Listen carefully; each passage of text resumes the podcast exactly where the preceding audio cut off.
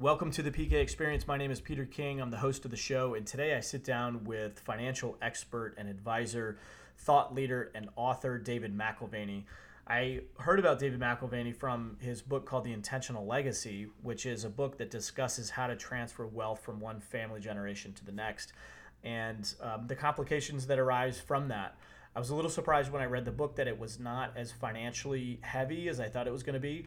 It had much more to do with, you know, personal relationships, personal dynamics, and how to deal with different personality types, and um, what to look out for when one generation is passing it on to the next. You know, what type of, um, you know, different personalities that uh, that impact the decision making that is required, of course, to deal with a lot of money and estate money. But Um, again, I, I found, because there was not as much financial um, focus as I thought there was going to be, there's a lot of really great information in there, even if you don't have money or familial money, that is going to make a significant impact on your life. There's a lot of information in there that will help you think in terms of your personal legacy, regardless of your financial track record, if you will. So um, we talk about that and a lot of many other things on this call. It's a really great call, so sit back, let me know what you think. And here we are with David McAlvany. All right, with us is author of the book The Intentional Legacy, David McAlvany. Thank you so much, David, for taking the time today. I'm very excited to talk to you. I have some personal reasons to be talking to you as my family is going through uh, legacy transformation at the time, but um, just going through your book, I've just I was fascinated with this concept of legacy. Um, from a familial standpoint, from generational wealth passing down, but also just in one's own individual legacy and what kind of legacy are we creating. So I think there's going to be members of my audience that, you know, both of those situations will pertain to them, whether it's, you know, generational wealth preservation and growth, or just what is your own personal identity legacy, uh, especially as a man. So first of all, thank you again for carving out some time uh, for me today. You're welcome. Good to, good to be with you. I'm glad we can have a conversation, Peter. Yes. Um, so one of the things that really surprised me about your book, which totally makes sense, you know, now that I've read it, but um, I was expecting it to be more of what you would call a hard structure, where there would be more, um, you know, ta- tax uh, strategy and uh, financial strategy, et cetera, where really the bulk of the book is much more about culture and value and heart, and I was uh, I was very pleased to see that. So let's dive in a little bit into legacy and what that means, and and what you have seen th- that creates successful legacies, and then what are some of the things that are, you know, create common pitfalls in legacies as well. Sure. Well, I mean, the concept of legacy, I think, is an inescapable concept. Everyone is going to leave a legacy of one sort or another. It's it's just a matter of if it is the legacy that you hope to leave, or if it's just sort of an accidental process at the end of your life. If you look back and say, well, there it is. Um, certainly you've got the, the, the, the ideas of legacy, which apply to the soldier who may leave a legacy of courage, or or the teacher Um, who leaves a legacy of, of selfless investment in their students or his students.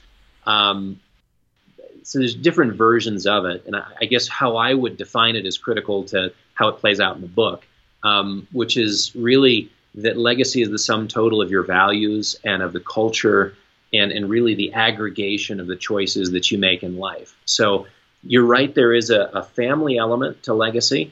Um, but there's also a very individual element, the choices that you as an individual make. So uh, to me, it, it, it's not really the case that, yes, you have to be married with two children for legacy to apply. You, you, you may be divorced or widowed or single, or you still have the opportunity to ask questions about the trajectory of your life.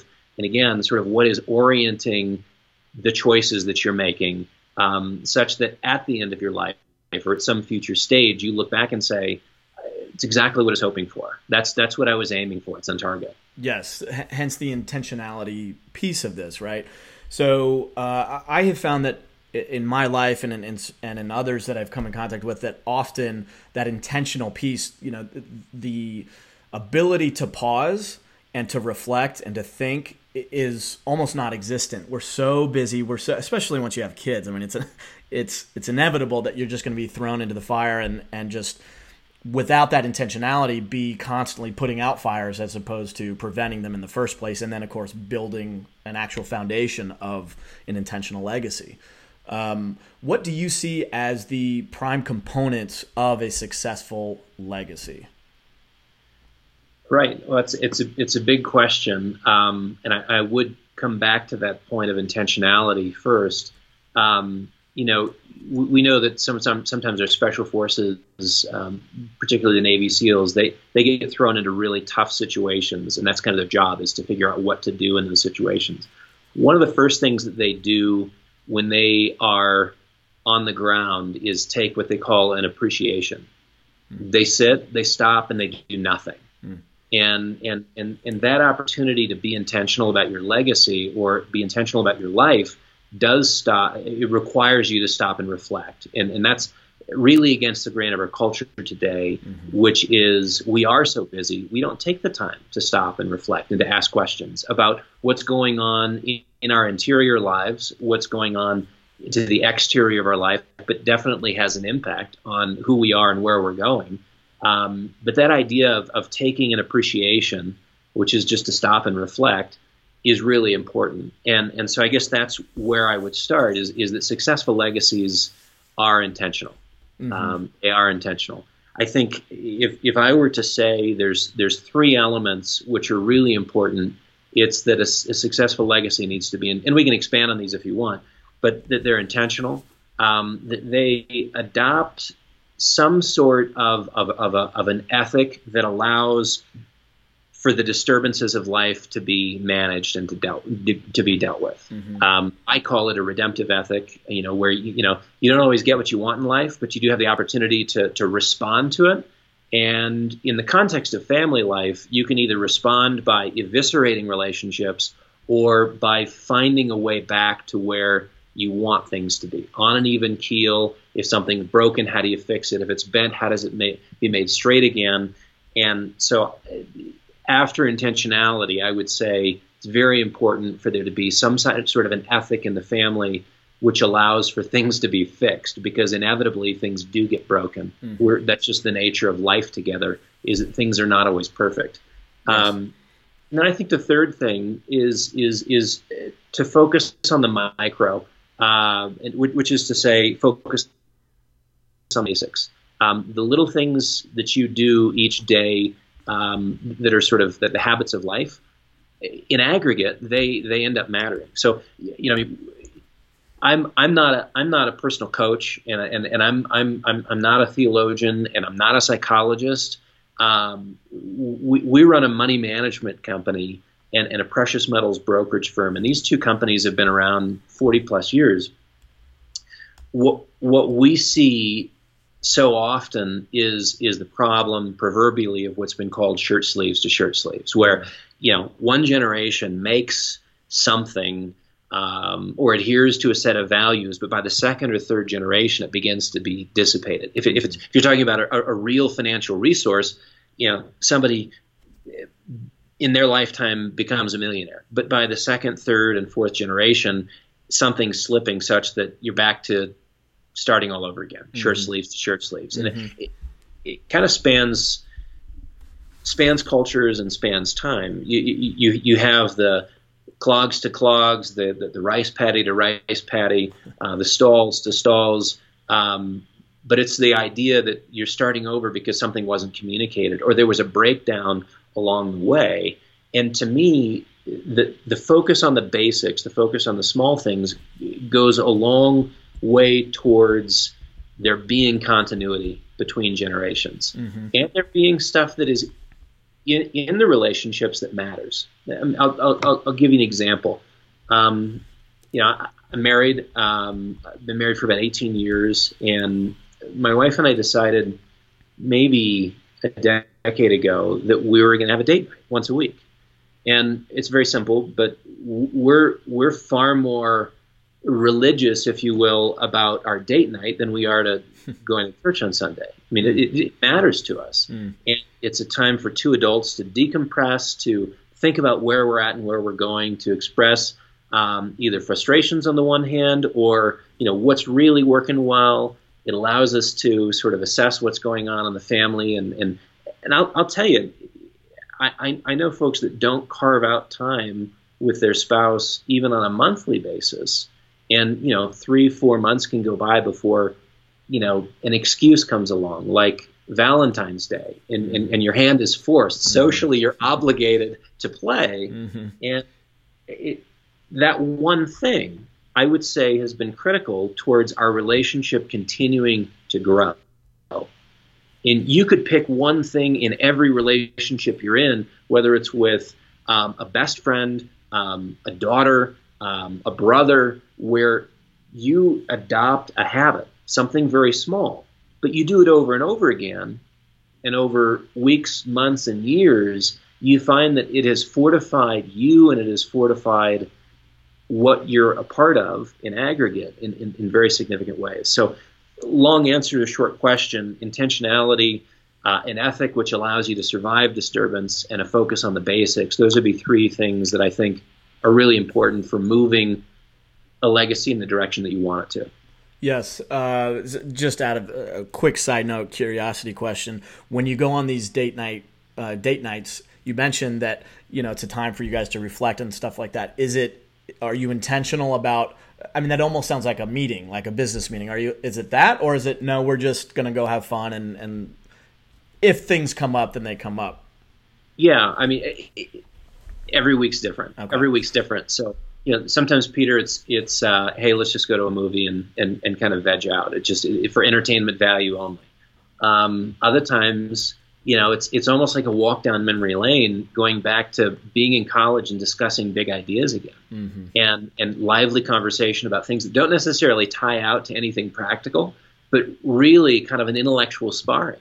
Other times, it's problem solving because we're trying to figure out what's not working Uh, with with one of our kids, where we, we we look at certain behavioral things and we go, what are we missing? What, what do can we dial something back, or wh- where can we meet their needs in a different way? Um, you know, or sometimes it's just pure romance, a bottle of champagne, and you know, uh, staring longingly into each other's eyes. I mean, so it it, it covers the, the the gambit, and you know, I think there's different seasons in life where maybe there's a little bit more Um, amazing romance in one season, or, you know, down to brass tacks, we've got a lot of problems to solve here. And we just kind of know that there's some ebb and flow, and uh, in, enjoy each season for what it is. That makes sense. And part of the reason why I asked you that more of a personal question is because a lot of your book is really guidance. It's pointing to, you know, the heart and soul and the value of, of creating a successful legacy. But I'm I'm curious in some of those, like, very uh, in the minutia, in the in the tangibility of how you actually go about doing that. So I uh, thank you for answering the question. Um, so uh, f- for being a non-psychologist, I was fascinated actually with a lot of what I because I've I've studied a lot of psychology myself. There's a lot of psychology in this book, because obviously we're talking about people. We're talking about, you know, obviously the the, the preservation and growth of wealth, but at the same time, all of that happens through the interaction of people. So um, you bring up some really fascinating points about uh, pitfalls to avoid in in legacies that are unsuccessful. Um, help us understand better, what are some of those common things that we need to avoid?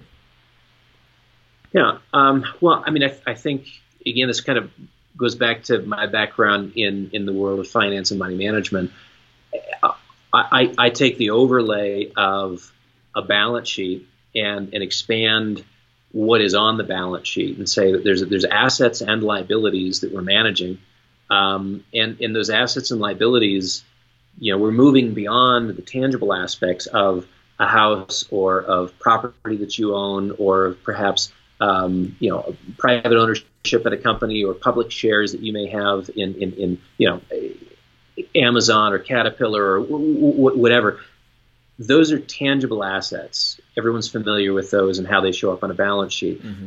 The intangibles are resources, just like the tangibles, which need to be managed. And and, and I, I think this is where sometimes perspective is lost. And it's frankly where you do edge into psychology and uh, and, and, and relationship skills, because you're talking about grace between people. You're talking about the cultivation of love. You're talking about the, the skills of, of, of listening, or what it takes to cultivate um, loyalty. Uh, you know, I, I've got four little people at home. And I can tell you, when it when it comes to stuff versus relationship, very oftentimes they would choose stuff over relationship. Mm-hmm. Well, I mean, what do we do in that interaction to create um, trust and a shared identity, and to teach them how to forgive? I mean, all of these things go into the management of the resources that we have. And, you know, there's I'm, I'm working my way around to your, your question on pitfalls. But I think it's important to frame kind of what we're doing um, and, and why it does go beyond asset management. Um, because so often, I mean, in, in forty-five, fifty years of being in business, my dad's generation, now my generation of being in this family business, we see families over and over again, whether they have one hundred thousand dollars in aggregate or one hundred million dollars in aggregate. Um, when there is sort of a reading of the will, it ends up being a free-for-all. Mm. For it's what? And people get very, very selfish about me, myself, and I. There is no sense of us. There is no shared identity. There is no corporate purpose. There is no larger um, way in which they feel that they belong. And and and and, the, and this is this is really where I think some of the pitfalls begin to emerge. You know, we're, we're I see little people, our our four kids, laying the groundwork for either massive conflict in the future or cohesion. Mm-hmm. It's how they are sorting themselves out today as ten-year-olds, as twelve-year-olds, and as they move towards adulthood. And they either gain the skills of figuring out how to, you know, bury the proverbial hatchet and get along and, and learn how to forgive, or there will be five and ten year stretches. And, and, and I, I find this all the time when we're talking to clients. As, you know, tell me about a little about your family background. And, well, I do have a brother. I haven't talked to him in fifteen years. And I'm thinking to myself, if I hadn't talked to my brother in fifteen years, I mean, that just immediate sign. Something happened somewhere along the way where there was a rupture in a relationship. Mm-hmm. It didn't get fixed. And it's hanging out there. And so what are we dealing with? Are we dealing with intergenerational baggage? Are we dealing with uh, an inability to forgive because a, car, a part of the core family values did, did not embrace what that looks like? It's the conflict resolution. I mean, you know, when, when you have a problem with someone, do you rip their head off verbally? Or do you have a way, which is sort of your family ways of communicating, that, hey, you know, we're, we're going to respectfully try to listen, actively listen, and, and, and move towards an understanding and appreciation of what's being expressed, whether you agree with it or not. I, again, how do you manage legacy when so much of it deals with your own strengths and weaknesses as an individual? Mm-hmm. and, and, and what you ultimately have to choose, behaviors that you choose in the context of somebody saying, you've just been... Uh, the, the, the bequest is, is, is ten million dollars to you. How do you behave? Does money change you? Do, do you have a core set of values and, and a practiced life together, a shared identity um, as, as a group, such that, you know, you, you do cohere instead of sort of split off and go your separate ways? Mm-hmm. I really like the idea of, of, of family wealth versus sort of individuals deciding what they're going to do with their share. Mm-hmm. Um, but where you look and you say, you know, look at what one generation has created. There are some benefits that can be derived from being a part of the family. Um, it, you know, and, and here is what we are about. These are our objectives, whether they're philanthropic inject objectives or educational objectives, but where everyone has some play in it.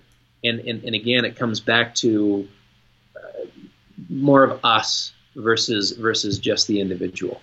Do you have any examples um, of, of clients that you've worked with where uh, the heirs were not necessarily all on the same page, uh, either personality-wise or, you know, whatever, but that then sh have a shared vision to success, where they were conflicted maybe on a personal level, but they were able to put their differences aside and, and actually have success in growing the, the legacy? Yeah. Um, well, I, I think I think a part. This is this is where you do blend the hard structures and the soft structures. So because, real quick, let's explain to the listeners what the hard and soft structures are. Right. So hard structures would be if you're sitting down with with a uh, with legal counsel and, and and a tax advisor and are trying to maximize the transfer of wealth from one generation to the next or beyond one generation to the next, you know, from a dynasty standpoint, um, across time, at fifty years, one hundred years, one hundred fifty years. Um, yeah, I, I, I think of I think of the Els family in Germany, who's had the same castle in their family for nine hundred fifty years. They've successfully wow. taken something, and and it has spanned thirty-four generations. Um, so, so the decisions that they've made had to be savvy from from a hard structure standpoint, um, because if you look at, at at the tax history and the political history of, of of continental Europe, there were lots of opportunities for them to be destroyed and for their wealth to be dissipated through external factors, and the hard structures that they set up were, were, were, were pretty critical to their success. Mm-hmm. But even more critical were the soft structures. The soft structures are the things that we're talking about earlier in terms of grace and love and forgiveness and courage. Um, for the Els family, it boiled down to um, sentimentality. Um, you know, what they recognized as a family is what they had was special. And each generation took ownership of the fact that what they had was special, and they wanted to maintain it, and they were committed to maintaining it through their generation and passing it on to the next. Um, civility was another one of sort of the, the most important things for the Els family. Civility was, you know, basically a commitment that three brothers living in one compound, three, I mean, you, you look at this castle structure, there's basically three castles with one, within one castle. Mm. Their determination was, we're going to have conflict, but we're going to resolve it with kindness. We, we have to constantly maintain dignity and respect in these relationships, and we will be kind to each other. Mm-hmm. So, you know, address the externalities. Diplomacy was the third thing that, that sort of defined their success as a family. Don't don't get taken out by, you know, the the, the, the neighboring whatever, whatever. Diplomacy, civility, and sentimentality. Again, a lot of that deals with soft structural stuff. You you cultivate it when you're cultivating a family, uh, and, and, and, and you're really talking about individual choices that deal with the books that you read, the conversations that you have, the poetry that informs your life, the activities that you enjoy together as individuals, the kinds of conversations that you have. Those all feed into soft structures. Soft structures, the reason why you like each other versus hate each other. Right. And the hard structures are, here are the rules of the road. You know, uh, the rules of the road are, you know, I'll, I'll just give you one, one, you know, one example: a no contest clause in a in a in a in, in, in a trust document, where if you've got a major problem with this and you don't like it, fine, you're out. I, I'm I'm I'm not a I'm not saying I'm a fan of that, but that would be an example of a trust document reading such that if you want to be a pain in the neck And, and, and, and say, hey, this isn't fair, and I'm not getting an great. You, you, we're done. The conversation's over. Mm. Again, I'm not suggesting that that's that's the, the, the ideal, but there are certain things that are put into documentation, trust documents, dynasty trust documents, that lay out what the next ten, fifty, one hundred, three hundred years looks like in terms of what you can and can't do legally. You're bound to the document. Mm. What we like, what we like is is the idea that there is a loosely written hard structure, but, but the real emphasis is on the soft structures, where, again, it's not us trying to figure out, you know, are we following the rules, but it's really, are we caring for each other? Do we care about someone other than ourselves? Mm-hmm. And and look, I mean, every one of I'm I'm I have multiple older sister than me, then a younger sister, then a younger brother. By personality, we're all different. Some of us are introverts, some of us are extroverts. Some of us are risk takers, some of us are not.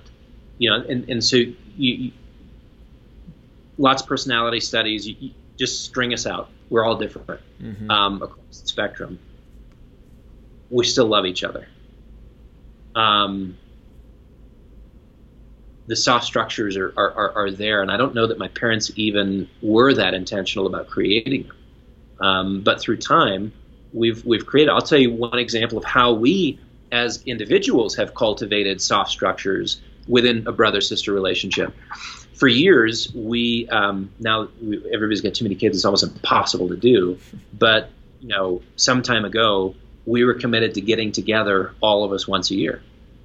Three days. So maybe that's a weekend in San Francisco where we're going to go to the opera and have three or four really good meals together and walk around the downtown area and, and just enjoy each other. It's just once a year. It's two days, three days.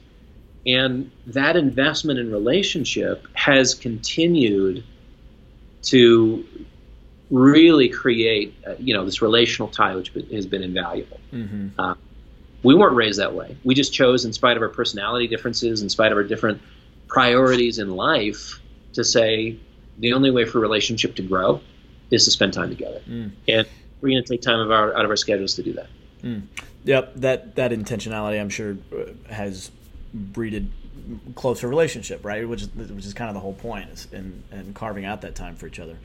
Um, one of the things, uh, or, or uh, more sort of personal question that I have for you um, is the father-son relationship in legacy. Legacy as a word is perhaps the most important word, I think, in the masculine experience, because it's about, you know, fulfilling your potential to the best of your ability and then preserving it in a way. And I think when the heart is aligned in the right way, it's how do I pass this on so that it can be something even bigger and better to my son uh, or, you know, to my family. And I, I don't mean to, I have a daughter too, so I'm not, Uh, I'm not taking women out of the equation, but I think there is a special relationship with men in this journey. So um, I ask you because one of my other uh, podcast guests, Stephen Mansfield, talks about the mandate that a father, uh, that a son has to receive from his father. And, uh, you know, my father has set up a, a, a lot of resources in order to fulfill whatever the, the mandate for me is getting clearer and clearer. But what really does scare me is the part of the book where you talk about um, uh, the cat in the cradle and, uh, you know, this, the father that goes away and works. Everybody knows the song, you know, Cats in the Cradle.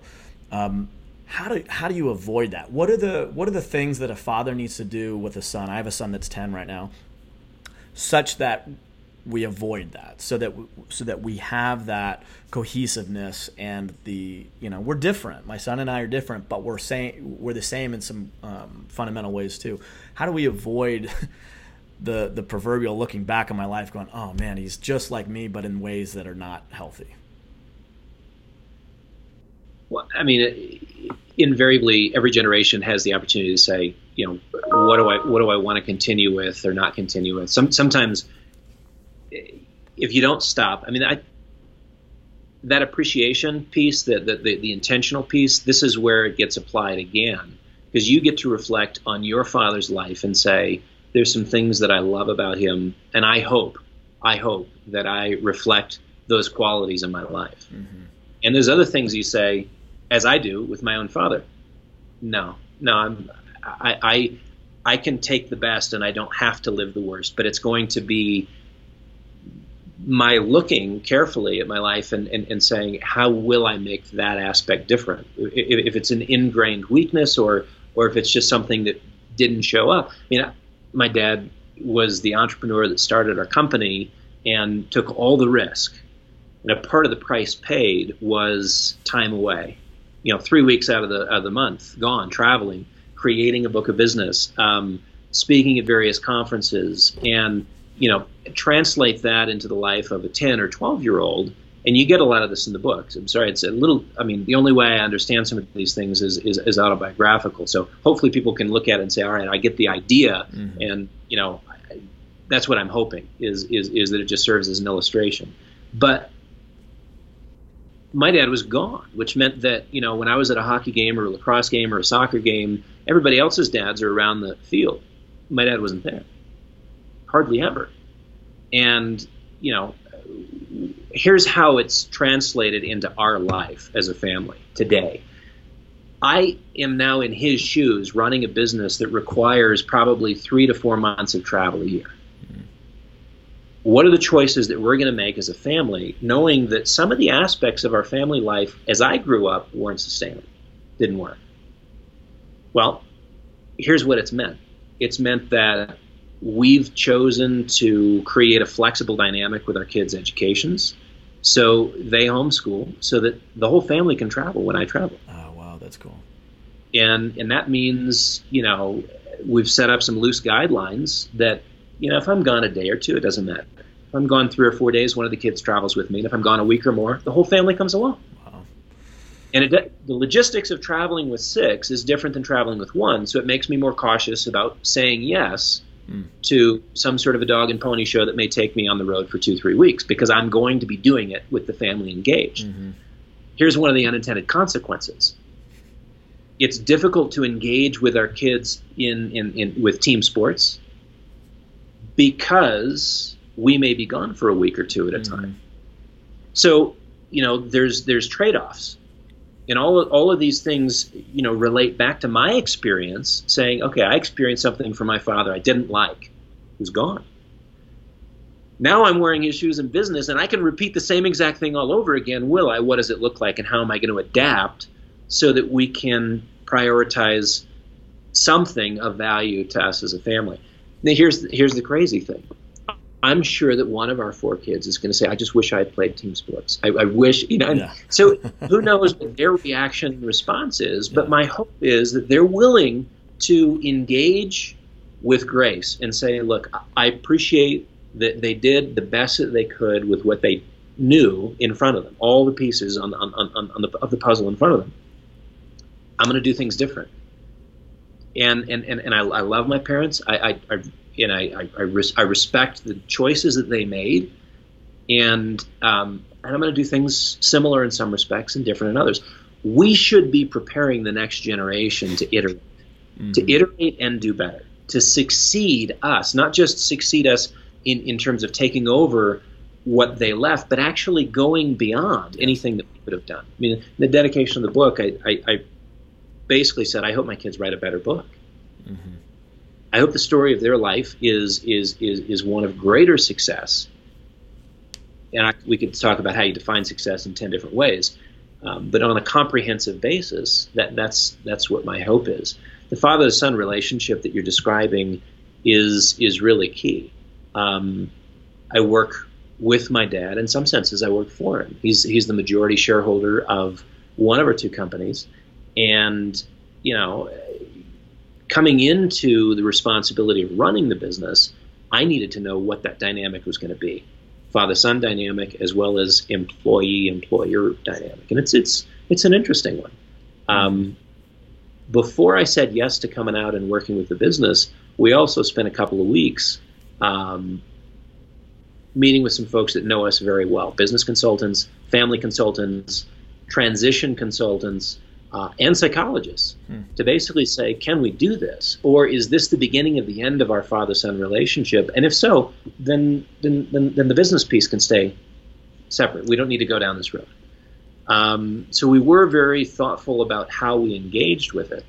Um, now, I'm, I'm very intrigued by the emphasis you put on father and son, because this weekend, this weekend, I am writing a letter to um, ten different men, um, all of whom have had an impact in my oldest son's life. Hmm. And I'm inviting them to share their wisdom um, and insight into what it means to be a man, and, oh, and, and great. to how, how you move into maturity emotionally and spiritually uh, and, and intellectually. And, you know, these, many of these guys are, are guys that my son would view almost as, as, as, as, as surrogate or substitute fathers. If something ever happened to me. And this is, this is, it's really important for me not only to share with my son where I think he's going in the next stage of his life as, as, as a young adult, but also for him to know that he's surrounded by wisdom mm-hmm. and surrounded by resources that go beyond what I can offer him. And I want him to have access to those resources. And God forbid something ever happened to me, I want him to know that there's there is there is collective wisdom and, and men who care about investing in his life and his future success from a business standpoint, from from a relational standpoint, um, from from you know. So, so we're doing this this next week, and a part of the reason we're doing this this next week is we have a family reunion next week, and my brother's coming back from Indonesia, and and and, and my brother-in-law will be in from Alabama, and and my dad is back from the Philippines where he lives. So we we have. We have a unique opportunity to speak into his life. And I think this is where, again, we get to curate something, right? Peter, you're curating something. You're curating something right now in, in, in our conversation. And and I, and I think a part of your dad asking you and your, your, your four siblings to, to read the book is also about curating a conversation and opening a dialogue so that you as a family kind of look at things On, on a more expanded basis. Yes. That idea of, of, of creative curation in the context of either your own personal life as an individual or on a more collective basis in the context of family, I think that's where legacy is, is, is it's really intriguing. It's really intriguing to me. Yeah. I mean, given the situation, um, it's a tremendous blessing, but, uh, but I'm really starting to feel the tremendous responsibility that comes along with it. Um, and I really appreciate, first of all, that practice of, of that you mentioned with uh, writing a letter to these other ten men is brilliant. I love that. I'm totally stealing that. Um, but um, going back to the responsibility piece, what responsibility, uh, this is going to get into sort of a series of questions that I have on the actual transformation of, of wealth and legacy. Um, you talked earlier in this conversation about, um, what, what was it, shirt, shirts? Sleeveless to sleeveless, I think. Shirt sleeves, shirt sleeves to shirt sleeves. Shirt sleeves to shirt sleeves. Um, that breakdown tends to come in the second to third generation. So the first generation builds, the second generation uh, sort of enjoys, and then that third generation really doesn't have a connection to to the principles that created it in the first place. Um, so my question is, well, my first question is, what responsibility do the heirs in that second generation have to maintain the the wealth created by the first? Well, I, two things come to mind immediately, and this goes back to, again, sort of the soft structure side of the, the equation. One is appreciation, and the other is grace. Um, there has never been a perfect human being that's ever existed. And oftentimes in relationship, where we meet up with someone's imperfections is where we choose to create relational separation. Just be like, I'm, forget it, and I'm done. That grace to say, you know, nobody is all good or all bad. We're some composite. And, you know, to find the things that you appreciate, even the things that you don't like, appreciating them for what they taught you, what they informed in your own life and the decisions that you've made in light of them. So someone else's imperfections may lead you to making a set of great decisions. Mm-hmm. Appreciate their imperfections. Mm-hmm. Appreciate their quote-unquote failure for what it has meant in your life in terms of the questions that have been presented to you as a result. Um, the, the responsibility piece of the next generation, the, this this gets to the, the heart of what is what is missing, one generation to the next. The founders have a certain skill set, have a personality bent, um, and have, have a certain life experience which allows them to operate in a certain way. Um, I think of a family that I that I know down in, in Argentina. Argentina used to be one of the wealthiest countries in the world. Today, they're facing a whole new round of devaluations. Um, the I M F just did the largest single bailout of Argentina of, of any country in the world, fifty billion dollars bailout just a few weeks ago. Hmm. So they're, they're they're they're just in this nasty cycle. Well, this family was in this cycle too. The founding generation. This is a guy who was a scrapper. I mean, li- literally, he was the best guy in a knife fight you could imagine. A literal scrapper. But he, but he was—he could also don the tux and play the part of the gentleman. And he ran, you know, a couple hundred thousand acre ranch. So, you know, branding cattle, raising crops, getting the job done. He knew it soup to nuts. From from the you know the external side, what are, what are the ways in which you can get squashed like a bug? And he was a street fighter.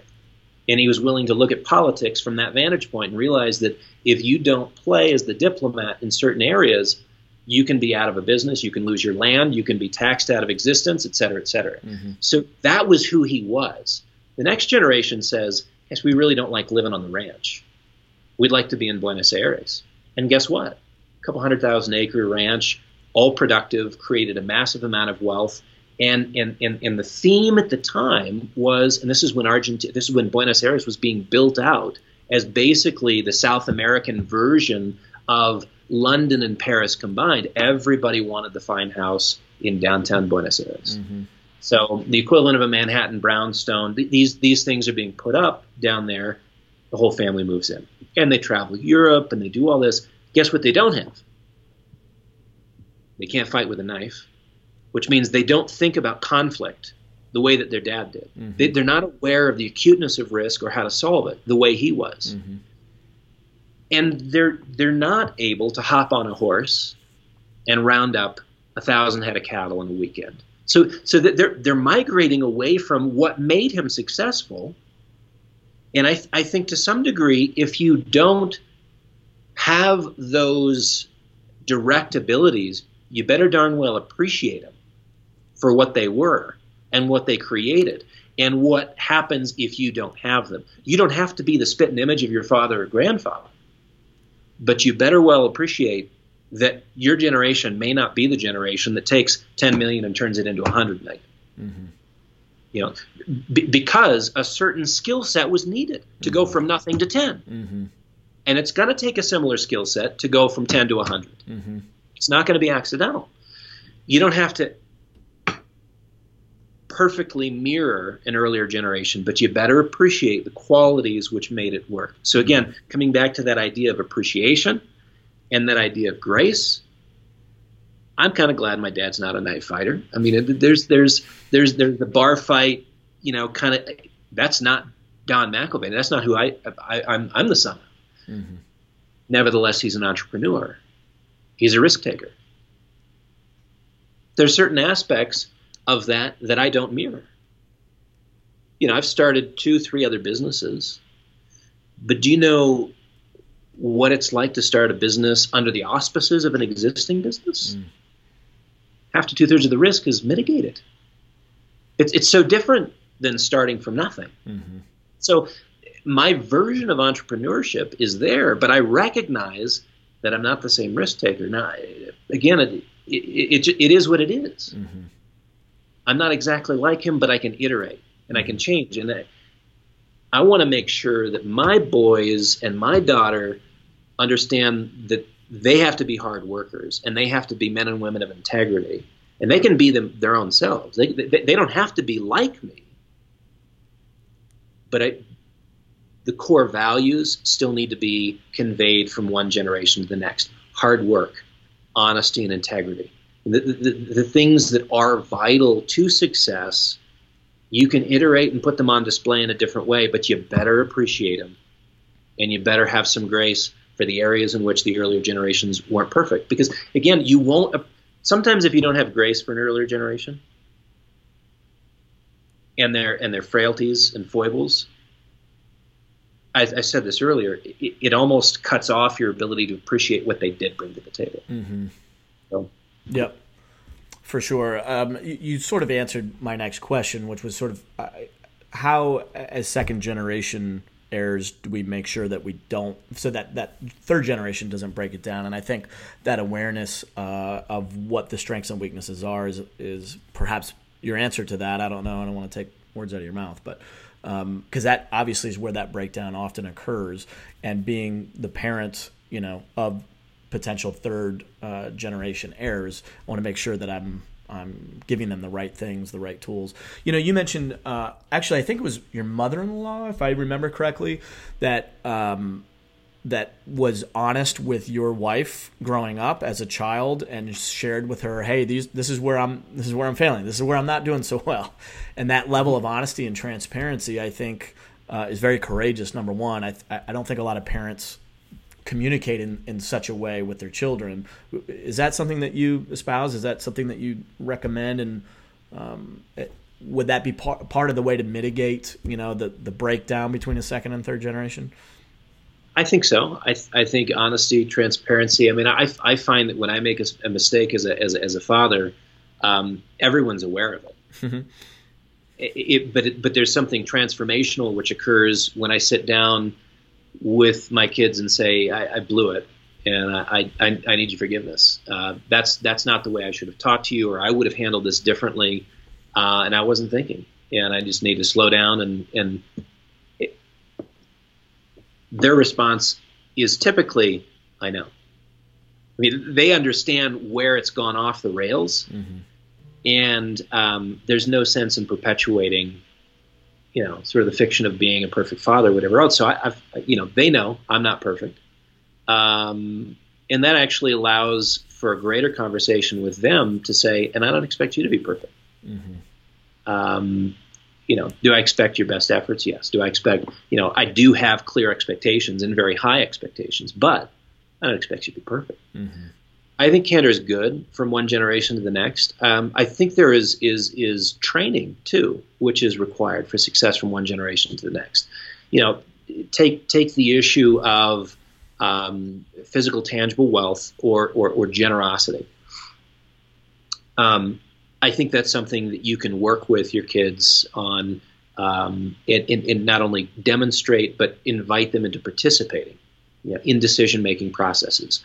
What What makes sense? What doesn't make sense? What is your priority, and, and how do you think about that?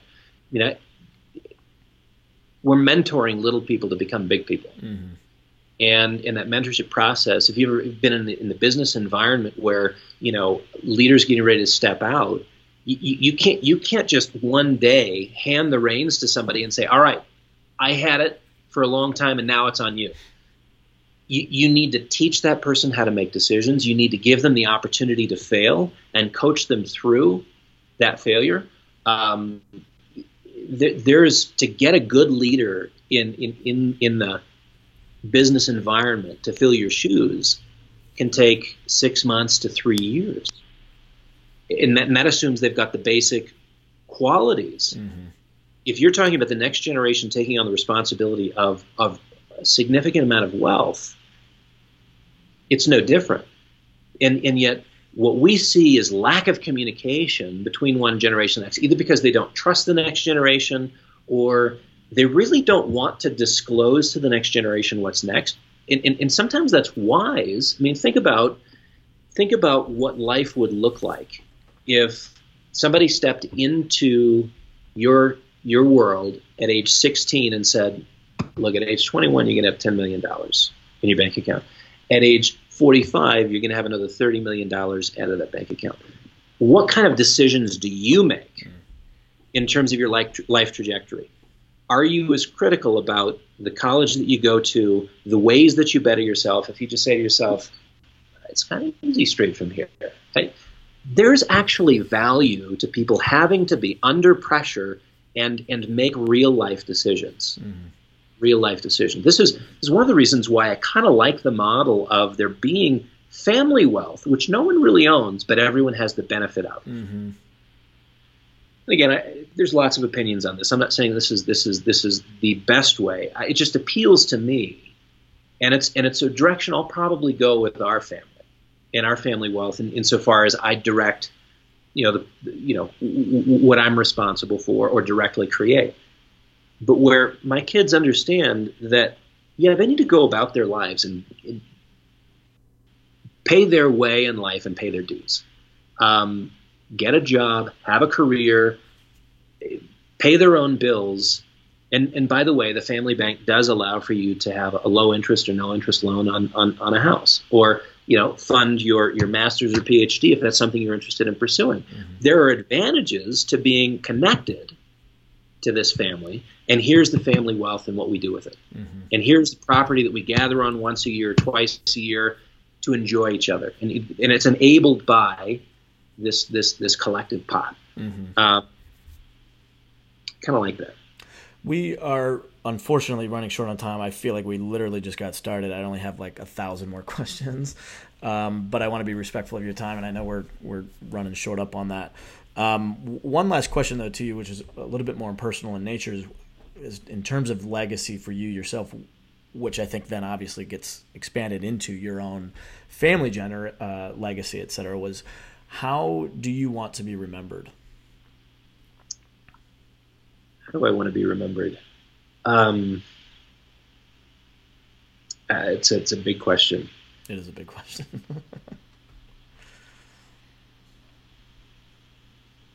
um, I want to be remembered by my children as a man who was who was wise and loving, um, a good listener, um,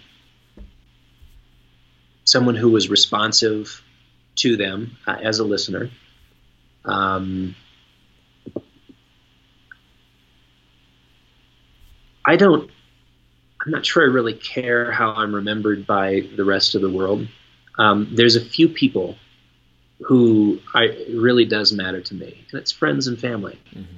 I want to be remembered by my friends as someone who is loyal and, and, and there for them both when they needed me and not just in a moment of crisis, but also available in the mundane.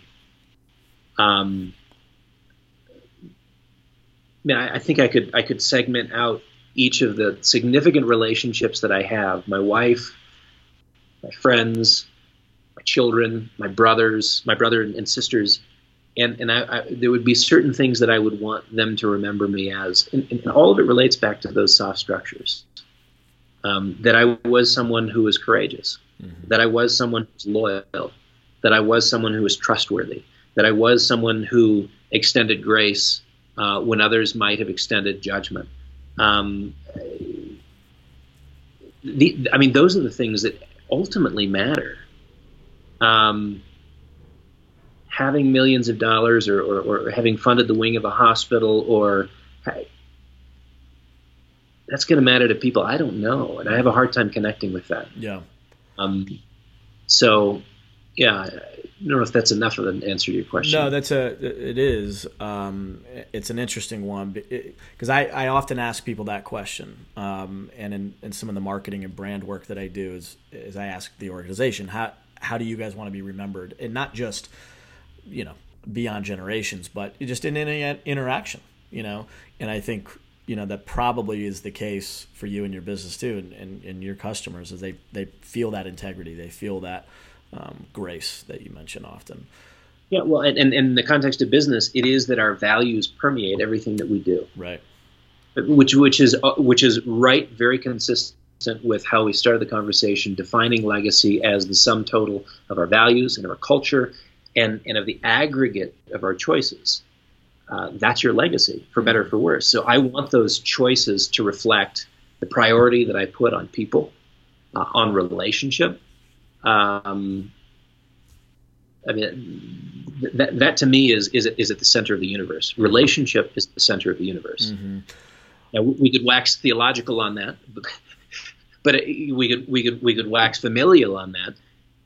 From a business standpoint, from a personal standpoint, just about everywhere I go, relationship is it, it's it's critical. It's it's core. Yeah, you mentioned in the very beginning of part of the book, one family, the Edwards family, and how that one legacy, you know, permeated generation to generation to generation to the point where, you know, they've left hundreds of leaders in various um, industry and politics, et cetera, and how another family, you know, that was criminal in nature, sort of amplified that and and and created seeds of corruption and dishonesty, et cetera.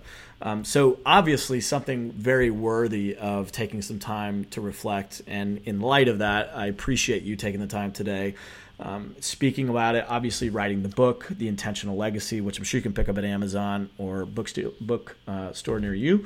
Um, David, thank you so much today. This was fantastic. Uh, thanks for inviting me, Peter. I'm glad glad we could have the conversation. Excellent.